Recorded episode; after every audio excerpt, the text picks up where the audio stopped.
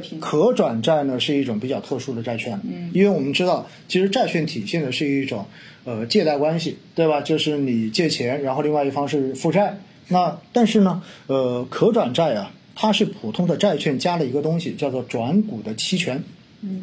什么叫转股期权呢？也就是你在买这个可转债的时候，它会在这个债券上面给你载明，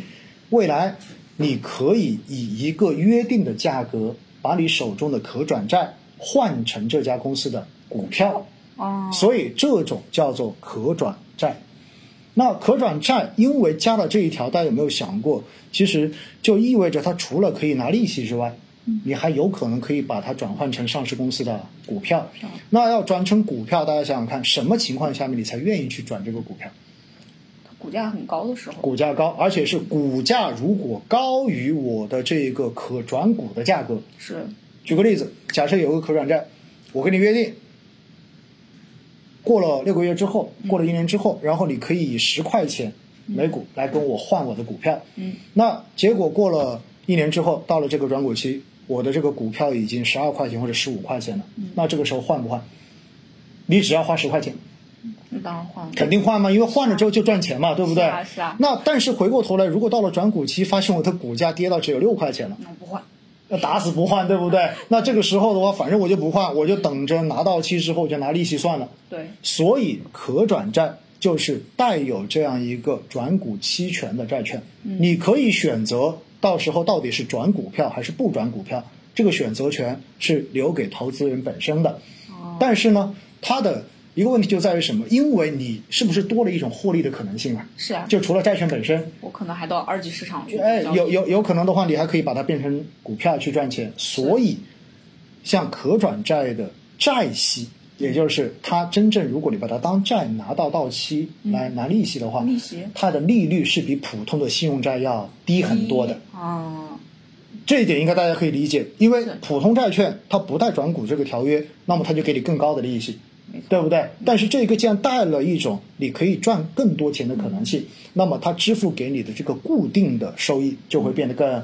少一些。是所以呢，可转债其实呃是一个比较特殊的品类，因为